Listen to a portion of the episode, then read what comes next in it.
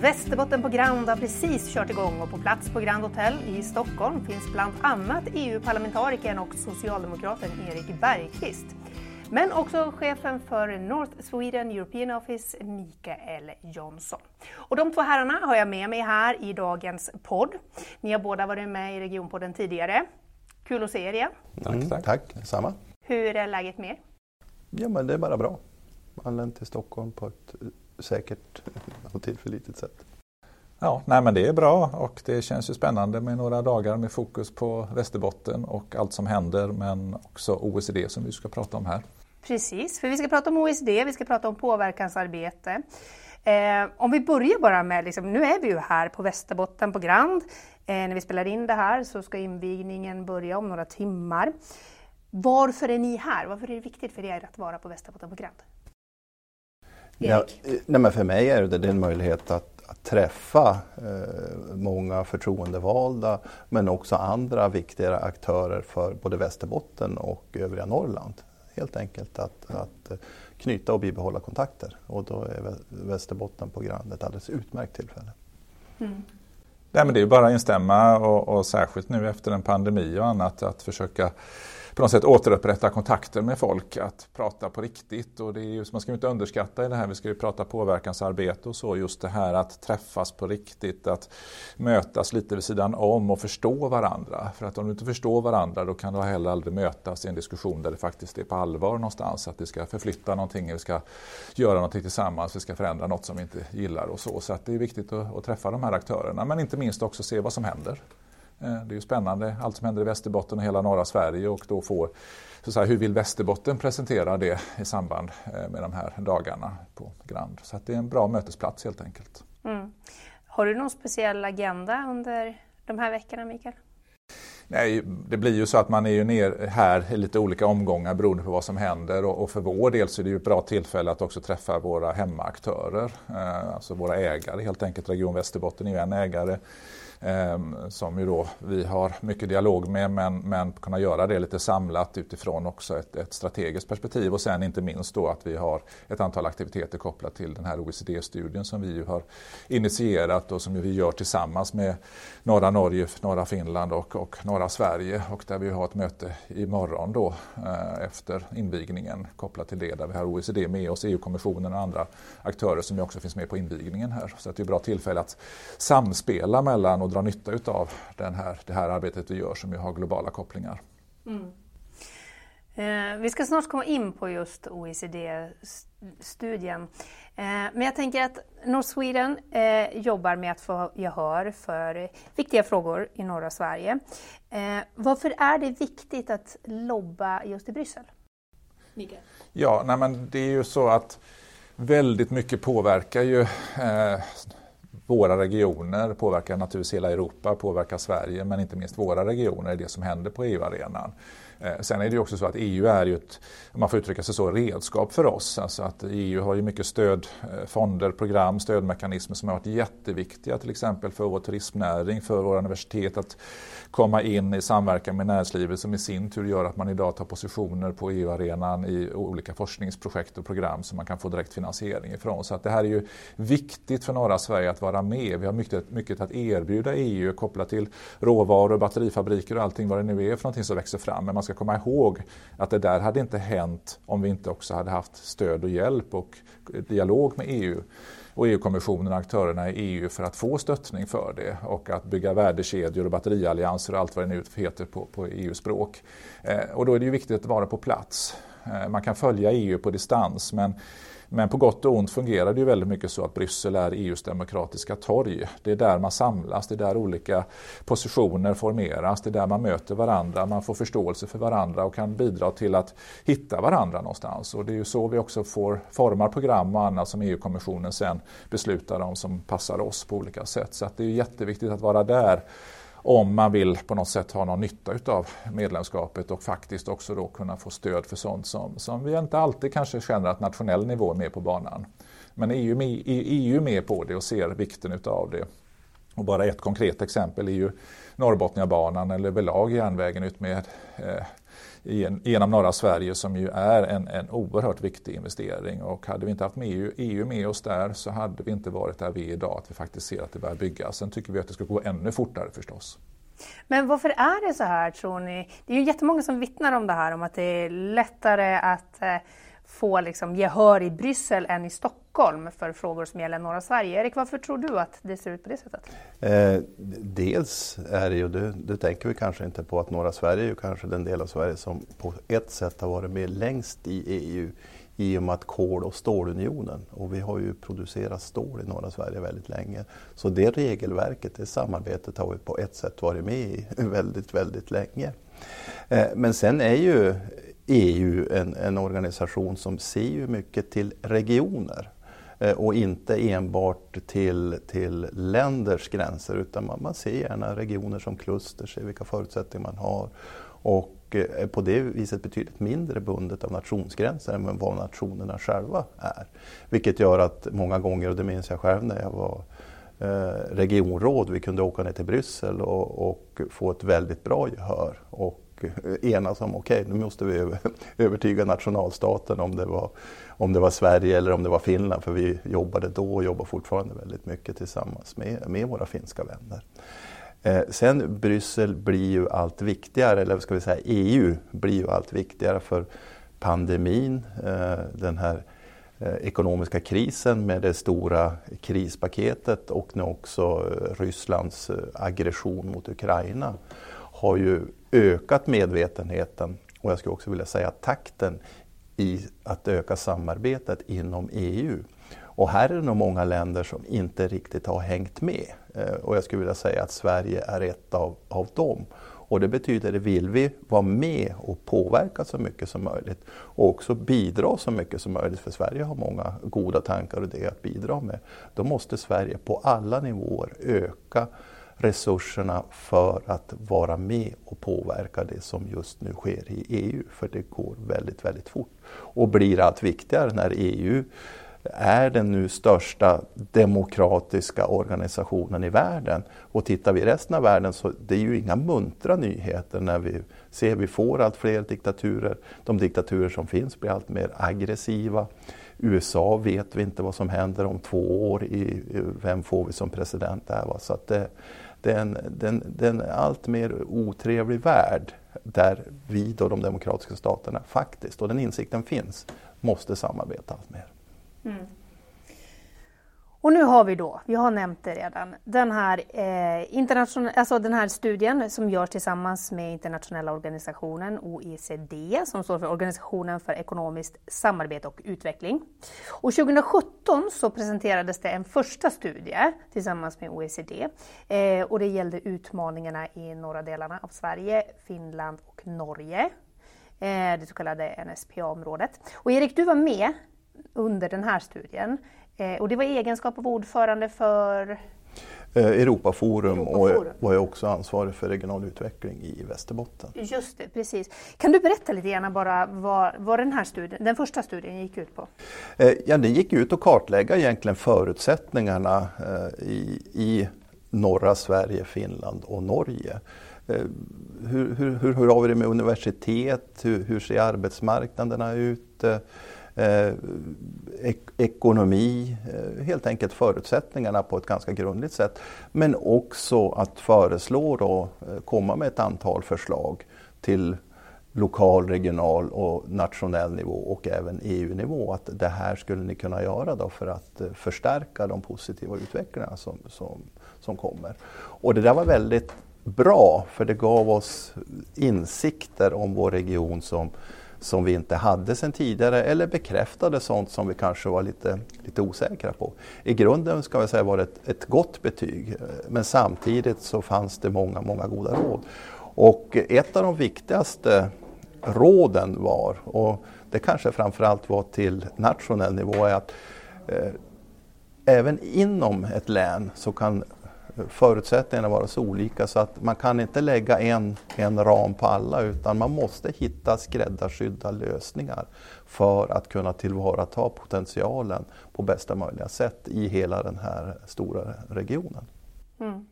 Vad skulle du säga Mikael, att den här studien har haft betydelse för norra Sverige? Jo, men den har ju haft en jättestor betydelse på många olika plan. Jag tror man, man får dela på det. Alltså det. Dels är det ju självklart ett redskap att bättre förstå sig själv.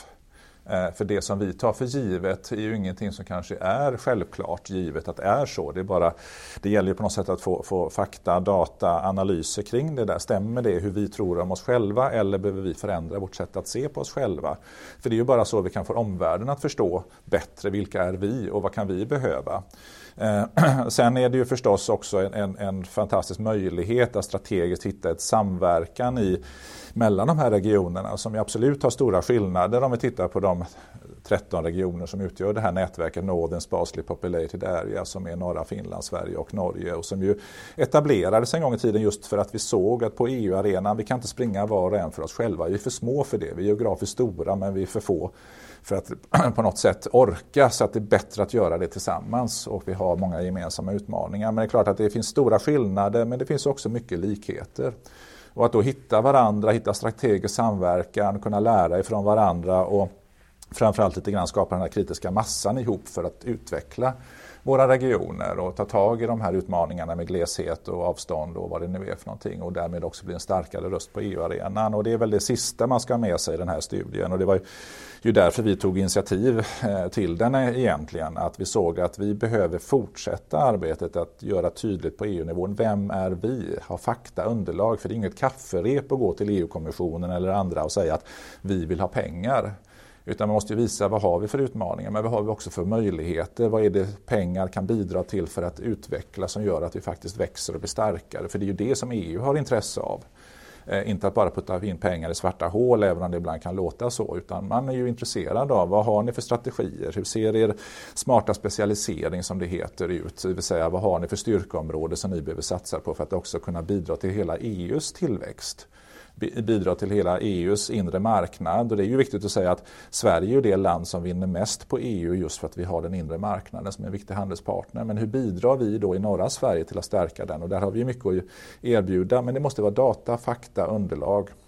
Och det var ju det som gjorde sen att EU-kommissionen eh, i sitt förslag kunde lägga in en extra peng till norra Sverige i det här gleshetsstödet som det heter. Eh, det är det som gjorde att vi fick underlättade diskussionen att vi också kan använda de pengarna till både fortsatt bredbandsutbyggnad som ju varit inte minst i Västerbotten en stor del av hur man använt regionalstödet. Men också till övrig infrastruktur och annat, så att säga, smarta lösningar för att få ihop vårt infrastruktursystem och annat när man kanske från EU-sidan egentligen inte tyckte att det där är så viktigt att använda de EU-pengarna till. Men att visa att det faktiskt är bland det viktigaste för våra regioner när vi ska utvecklas. Och det var ju det som OECD i det här arbetet så lyfter fram. Eh, så att jag tror att det, det, handlar ju just om det där att någonstans måste man ha underlag och fakta. Sen, sen tror jag det är viktigt också kanske backa bandet ett steg till. För när man etablerar det här NSPA-nätverket i början av 2000-talet så gjorde man studier tillsammans med Nordregio, Nordiska ministerrådets forskningsorgan.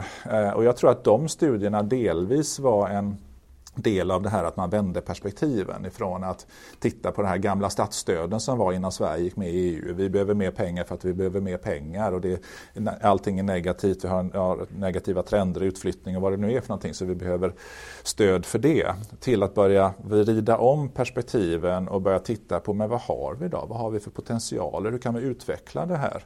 Och då plötsligt blir det ju också intressant för EU att vara med i den här diskussionen. För EU vill ju egentligen inte ha sådana här små potter där man skickar lite extra pengar till norra Sverige och lite någon annanstans. Utan man vill ha stora generella fördelningssystem.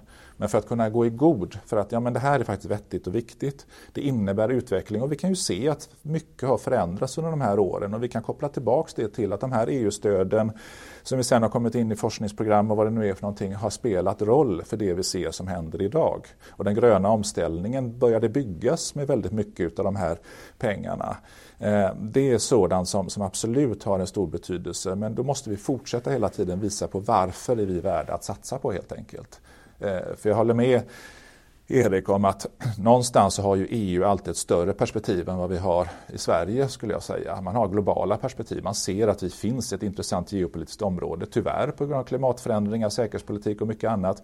Men vi har också mycket att erbjuda. Men då är det ju viktigt att det inte bara blir råvaruborden norra Sverige utan man också ser vikten av att investera för att få samhället i övrigt att fungera, att hantera den här gröna omställningen på ett bra sätt.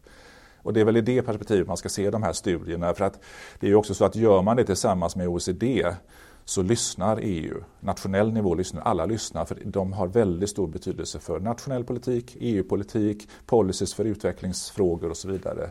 Som vi då hamnar rakt in i den diskussionen också på EU-arenan.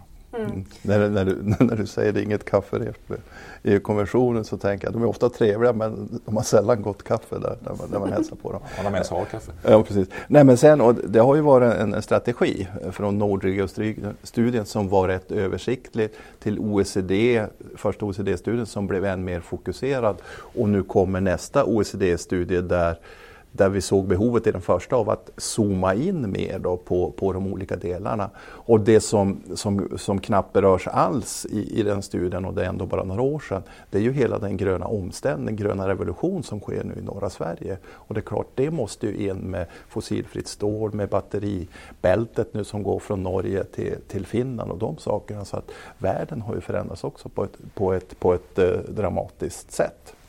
Mm. När ska den här eh, nya studien vara klar då? För den har just dragit igång. Mm. Den, den, eh, den har ju precis dragit igång som du säger och, och eh, nu har vi ju liksom vårt andra uppstartsmöte kan man säga. Första gången vi kan ha det fysiskt också med både Finland och Norge och Sverige samlat, då, de nordliga regionerna de, under de här dagarna.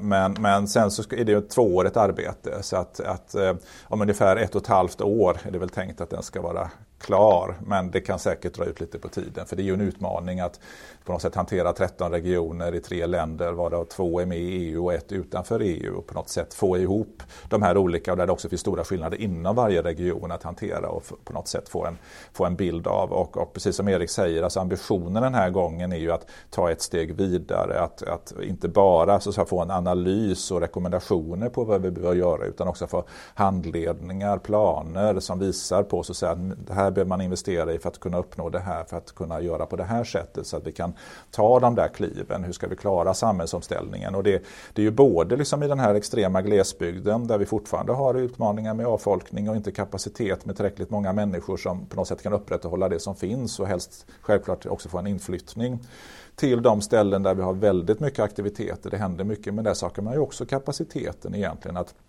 hantera alla de här utmaningarna. Eh, även om man är större städer så, så är man ju fortfarande ganska tunna i så att, säga, att verkligen hela den här samhällsomställningen och att gå ifrån kanske någon form av avveckling eller, eller status quo-läge till att plötsligt bara köra på. Eh, sådär. Och det behöver man ju också stöd för att hitta former för att hantera så att hela samhället runt de här investeringarna klarar det. Så att det är flera sådana här utmaningar som man behöver ha in. Eh, och det som också är, ska man lägga till den här gången, det var ju att det här är ju en följd av att vi har fortsatt använda, om man får uttrycka sig så, OECD, haft med dem i olika sammanhang på Brysselarenan, på hemmaplan. De har gjort andra studier som de har följt upp, bland annat en gruvstudie, bland annat en studie kring urfolk och samiska, eh, så säga, samiska möjligheter att så säga, vara med i den regionala utvecklingen och så. Eh, men, men den här gången i den fortsatta dialogen så är det också så att vi fått med oss EU-kommissionen att för, för svensk och finsk del finansiera den här studien. Förra gången tog vi ju det själva ifrån regionerna. Nu finansierar ju EU-kommissionen det här eh, som en del i att EU vill bidra till den gröna omställningen, den digitala omställningen och hitta redskap och stötta aktörer för hur man ska kunna göra det och då tycker att det här är spännande och intressant och där vi då via nationell nivå kunde gå in med en sån ansökan som vi hade skrivit fram kring det. Och sen valde den norsk sida som ju inte kan få de här pengarna för de är inte med i EU att ändå vilja vara med. Så man tar ju det från sin egen finansiering då för att någonstans hålla det här gemensamma arbetet vi gör i norra Europa eh, för att vi har något att erbjuda men vi kanske behöver lite stöttning för att kunna göra det. Mm. Och, och något väldigt viktigt som studierna har bidragit med ändå från Nordregio framåt nu är ju att ändra självbilden från, ska vi säga, Eh, offer till att vi faktiskt eh, kan och äger vår egen framtid på ett helt annat sätt och har väldigt, väldigt goda förutsättningar. Och också att vi är inget skafferi där man kan komma och hämta råvaror. Vi har de här råvarorna men vi vill vara med och bestämma och vi vill se till att de här gagnar regionen så mycket som möjligt när resten av världen får ta del av dem. Och det, det har de här studierna bidragit till på ett väldigt bra sätt att ändra vår egen självbild vilket är oerhört viktigt i allt man gör. Mm. Ett litet stickspår där, för vi pratar ju ofta om det där med självbilden och hur ser andra, alltså dels på hur ser vi själva på norra Sverige, vi som bor där, men också hur ser andra på det. Hur går det arbetet då tycker ni? Jag tycker det går, går, väldigt bra och jag har ju fått följa det i nära 20 år. Från att vi beskriver oss som, som en region med, med regioner med, med handikapp med enbart problem. Va? Till att vi faktiskt nu ett helt annat självförtroende ser också vilka enorma möjligheter vi har i vår region. Eh, med, med industrier, nu leder vi den gröna omställningen. Eh, vem kunde ha trott det för bara 6-7 år sedan? Så att det, det, är ett helt annat självförtroende och ett, ska jag säga, ett, ett långsiktigt målmedvetet arbete att, eh, att ändra, och det, det är bara vi som kan göra det, att ändra vår egen självbild. Men det viktigaste du gör, jag menar Churchill sa attityd är ett litet ord men det är oerhört viktigt. Mm. Ja, nej men absolut eh, och, och, och har, har, det förändrats. Eh, och, men samtidigt så ser väl vi från ett EU-perspektiv att jag menar, EU har ju aldrig haft lite de här förföreställningarna om norra Sverige kanske som ju finns på den nationella svenska eh, arenan. Så att säga, där, där man ju vet hur, hur norra Sverige är eller snarare inte vet hur det är. Eh, så där behöver man inte satsa något för det bor ju ingen där. Alltså I EU så är ju Sverige generellt sett långt borta, kallt och få människor. Att det, hur det ser i norra Sverige eller södra Sverige är inte så intressant. Det intressanta är vad är det vi har som är viktigt och relevant för Europas framtid.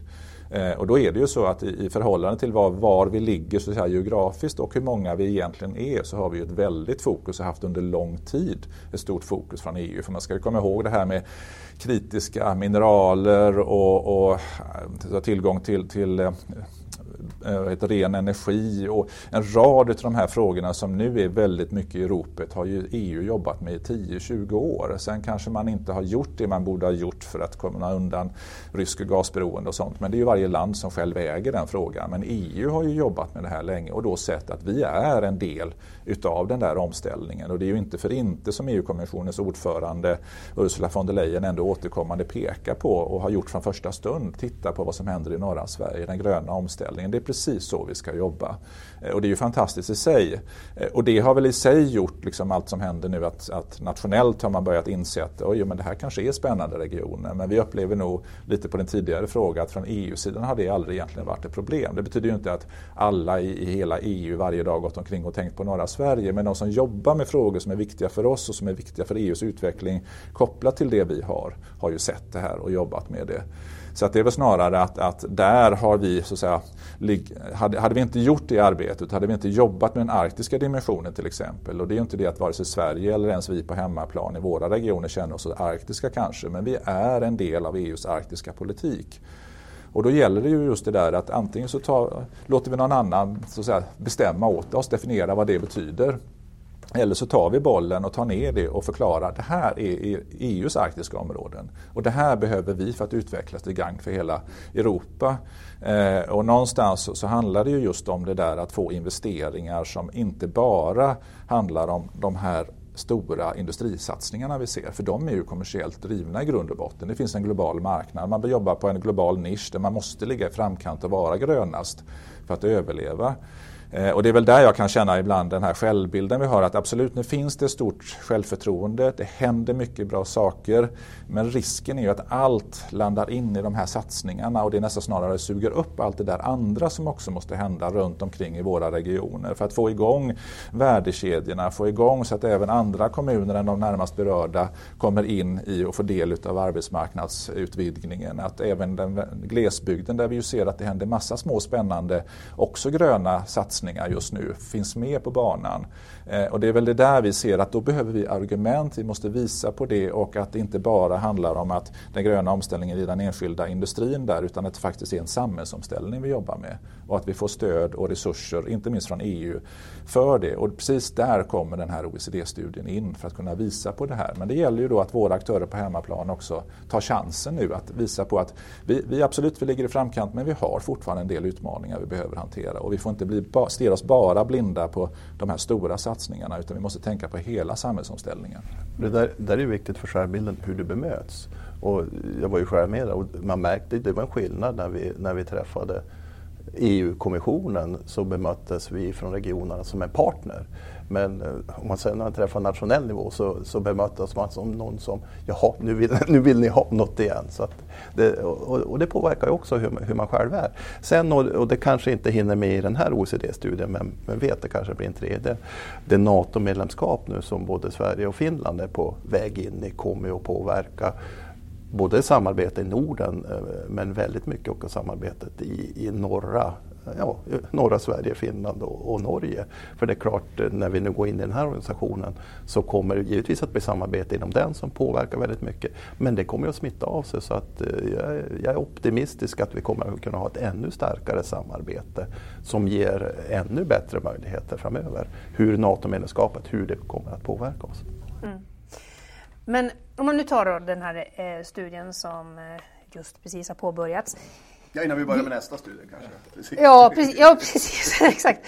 Nej, men det jag tänker är, eh, vilka är det som får vara med och tycka till i den här studien? Då? Vilka liksom, lokala, regionala aktörer är det som Ja, det är ju så många som möjligt och, det är det, och jag, jag, var så imponerad av OECDs arbetssätt den första studien. De satte sig i en buss och körde genom norra Sverige, norra Norge, norra Finland. Hundratals mil, oerhört intensivt arbete och träffade så många som möjligt. Givetvis eh, eh, många förtroendevalda och sånt men även företrädare för industrier, företrädare för universitet, företrädare för Eh, föreningar och, och, olika organisationer. Så de, de vill verkligen träffa så många som möjligt. Sen blir det ju då, det faller mycket på regionerna och No Sweden, att, att försöka skapa de här möjligheterna till, till de här arenorna, att kunna göra de här träffarna och göra det så strukturerat som möjligt. Mm.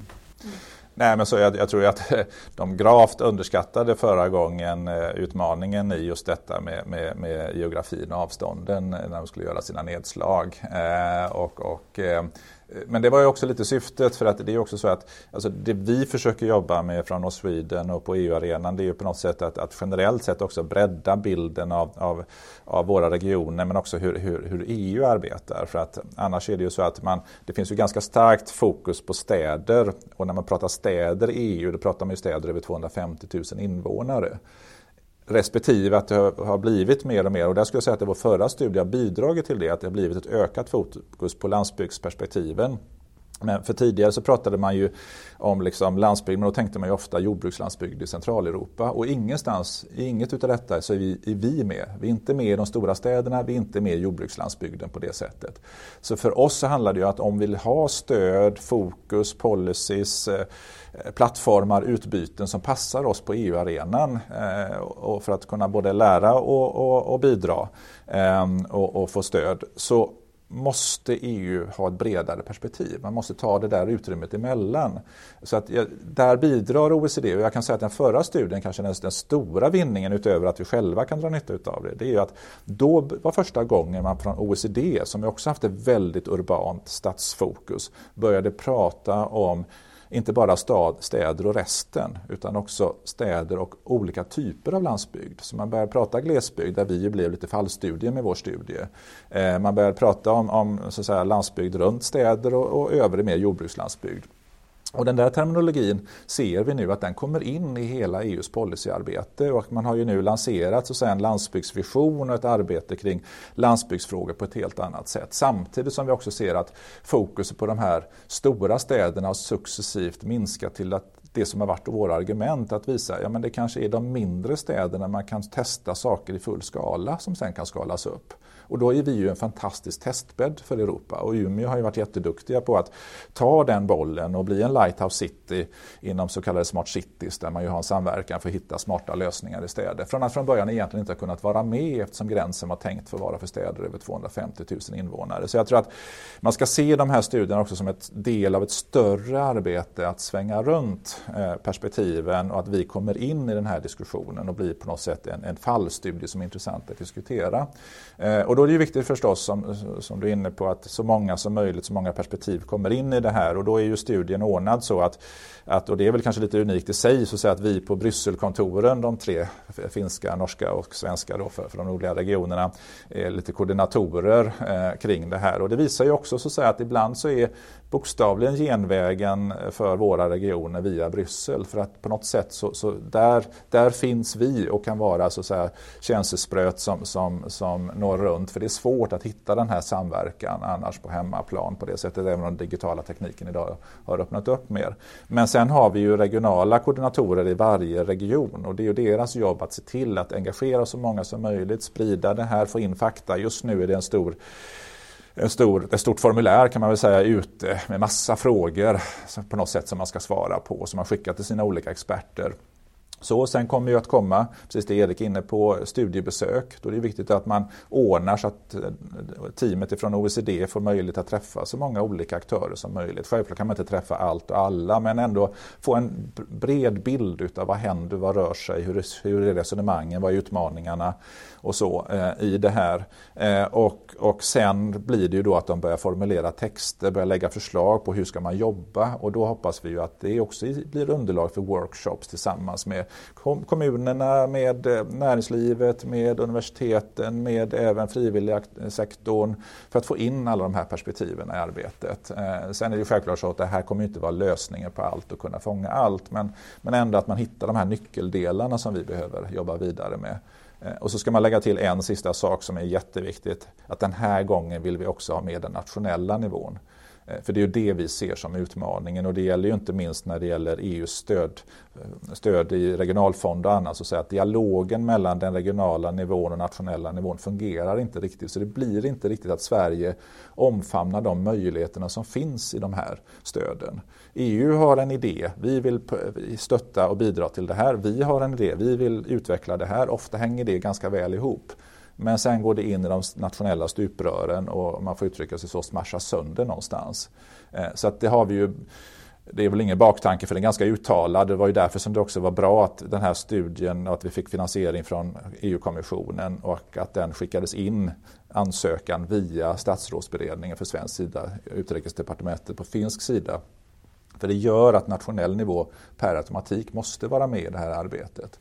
Och det handlar ju inte om om så att säga, vi mot dem utan det handlar mer om hur gör vi nu det här i framtiden så att det funkar lite bättre och att vi kan dra lite mer nytta utav och samspela lite bättre med de olika, alla de här stödmekanismerna som finns. För i realiteten finns det ju mer pengar än någonsin för utveckling samtidigt som det är svårare än någonsin att ta del av dem. Mm. Och, och två, två, eh, saker som vi inte tänker på så mycket men som gör stor skillnad. Det, ena, vi har ju öppnat en dörr. Att, eh, att bara tänka tanken kanske för tio år sedan kan OECD jobba åt oss? Eh, så den dörren har ju på något vis öppnats. Ja men det gör de. De gör oberoende studier. Men, men vi kan be dem titta på olika saker. Eh, och, och, och det är viktigt för då har vi blivit så att säga, större i vår, vårt samarbete större i eh, att eh, vi är en del av den globala världen och de verktyg som finns där kan även vi använda. Och det, det tror jag är viktigt för jag minns ju hur vi fick kämpa både för att övertyga oss själva och, och alla regioner att ja, men nu gör vi den här OECD-studien, att det, det, är något som kommer att bli, att bli väldigt bra. Och det andra är att vi har lärt oss oerhört mycket av att studera hur OECD jobbar. Det har ju våra egna ska vi säga, strateger och regionala utvecklare så att det, det är ju en, en, annan en metodlärarprocess också. Och, och, och, som nu Mika beskriver, ja, men nu, den här studien då har vi gått några steg till för vi har förstått att det här är bra att göra. Så det, det, det är också en läroprocess som är oerhört viktig för, för våra regioner. Mm. Om man då sitter och lyssnar på den här podden eh, och så känner man att det här skulle jag vilja vara med i. Det här skulle jag vilja tycka till.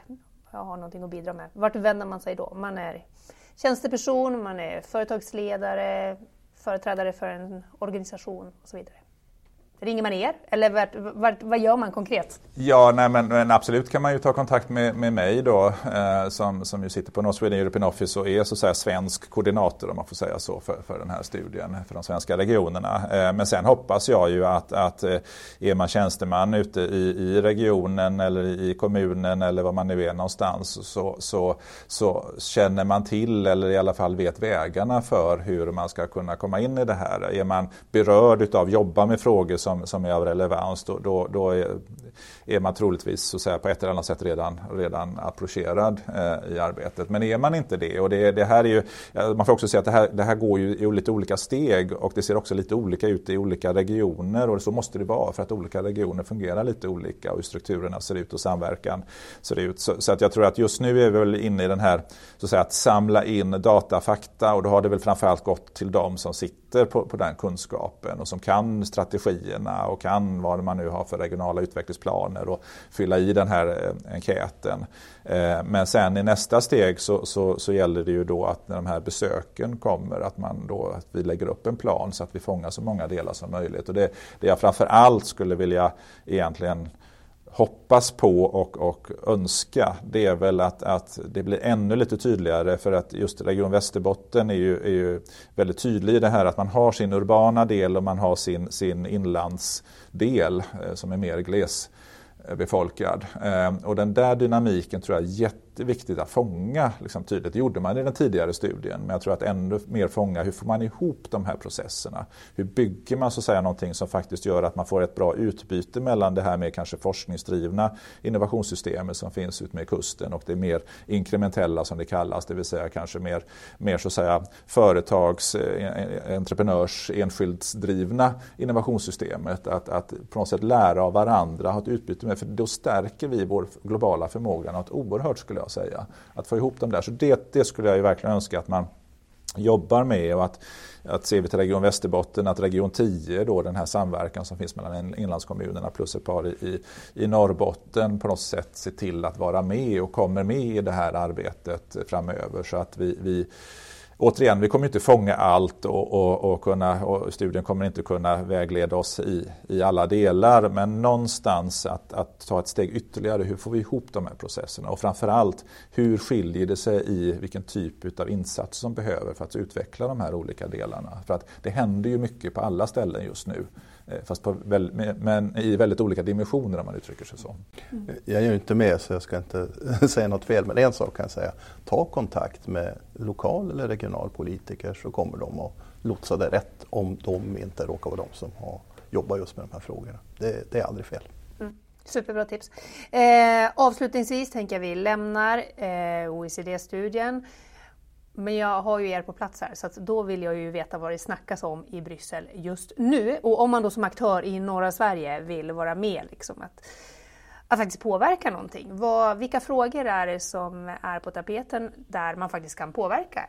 Eller som är liksom, där det är på väg att bli initiativ så att säga?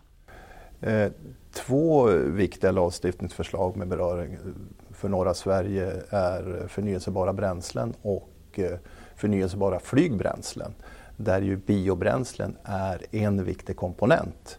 Och eh, ingen av de här förhandlingarna är klar men eh, det ser väldigt bra ut för skogliga biobränslen. Ta i, ta i trä om man får säga så. Så det är två saker som i närtid antagligen kommer att, att bli klara. Sen är det ju den hela gröna den omställningen där vi ju leder och vi, vi behöver inte tala om det längre, man vet det. Eh, Fossilfritt stål var ju till exempel det enda som Ursula von der Leyen nämnde konkret eh, när hon presenterade den gröna given till exempel. Så att vi, vi har ögonen på oss på ett, på ett väldigt positivt sätt. Sen är det en del andra saker som, som har direkt påverkan för norra Sverige som är på väg. Eh, det är längden på lastbilar till exempel, högintressant fråga. Eh, inte minst för oss i, i norr. Eh, och annat just med vilka mineraler och metaller ska, ska räknas som kritiska. kommer i mars en rapport eh, eller förslag från Kommissionen vilket också givetvis har en oerhört stor betydelse för oss i, i norr. Mm. Vad säger du Mikael? Ja, nej men absolut. Jag säga, nämn den fråga som inte just nu rör sig på EU-arenan som är av vikt för oss också. Jag menar, det finns ju allt ifrån konkreta frågor som vattendirektivet som, som, som ju har jättepåverkan för småkommuner och kraven på deras eh, avloppsrening och annat som kommer att kosta jättemycket om, man, om, om förslagen som de ser ut nu går igenom utan egentligen så stora miljö vinster. Så att det, det är ju en konkret fråga som, som är i luften just nu. Men sen klart har vi ju alla de här stora frågorna med, med säkerhetspolitiken och annat där, där vi också får möjligheter att få tillgång till EUs eh, militär mobilitetssatsningar för att förstärka infrastruktur och annat så att säga, som ju framåt kommer att bli viktiga frågor för oss att titta på. Eh, vi har, precis som Erik nämnde, mineralfrågan, vi har eh, rymdinitiativ som, som ju alla våra regioner jobbar med det, även om det kanske är mer mot Norrbotten till Ehm, och sen, sen, har vi ju ett, några områden där det finns utmaningar som skogsfrågan till exempel där EU har en annan syn på skogens roll. Eh, man, man ser liksom inte träd, eh, skogen för alla träd på något sätt. Alltså man, man, man hamnar i de här olika delarna. Så, så det Erik säger är jättebra. Eh, man, man, tycker att man kanske vill, vill gynna biobränslen på, inom en del.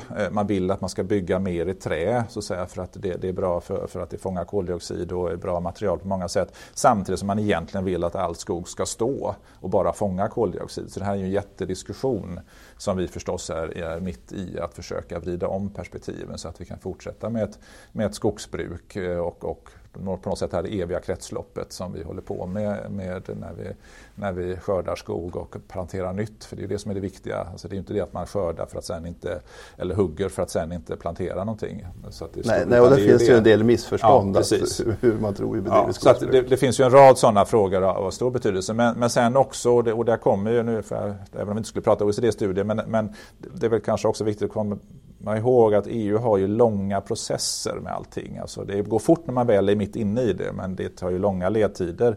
Så att redan om ett, något år så kommer ju förslagen för nästa programperiod, EUs budgetperiod. Och då är det hur ser regionalfonden ut, hur ser socialfonden ut? Där vi ju nu äntligen har fått en liten extra peng från EU, socialfonden direkt till våra regioner för att kunna göra satsningar för den stora frågan vi har, kompetensförsörjning. Hur hanterar vi det? När nationell nivå egentligen inte har prioriterat den frågan och att vi ska få använda socialfonden till det. Alltså en rad sådana frågor om hur ser framtidens forskningsfonder prioriteringar ut? Det kommer om bara något år. Eh, och det är ju också i det perspektivet vi har att den här OECD-studien kommer att, när den är färdig, landa in rakt in i den diskussionen. Och då har vi på fötterna att kunna visa på, för oss så behöver vi det här för att det ska fungera. Eh, så att det är ju viktigt liksom att vara med i den diskussionen, eh, framtidsdiskussionen om EU helt enkelt. Nej, och det är väl en insikt också vi har att vi är en del av EU och världen så att eh, saker berör oss, även om vi ibland kanske inte ser det vid en första anblick. Sen har vi ju kanske en fråga som berör väldigt mycket nu och jag tror alla Europas, e EUs regioner är inblandade. Det är ju TEN-T, den nya transportinfrastruktur nätverket som just nu processas eh, och som kommer att vara ett tema imorgon på, på invigningen. Eh, och där har vi ju nu eh, i förslaget så finns ju Pitehamn med att det ska ingå i det här nätverket, det är väldigt bra. Det som återstår nu och som vi gärna vill för norra Sverige också det är att Skelleftehamn ska, ska ingå i det här nätverket. Så att det, det, är, en, det är en kamp hela tiden. Mm. Mycket spännande som händer. Stort tack för ett jätteintressant samtal. Och tack också till dig som har lyssnat. Jag heter Elin Leijonberg och vi är tillbaka med ett nytt avsnitt igen om två veckor.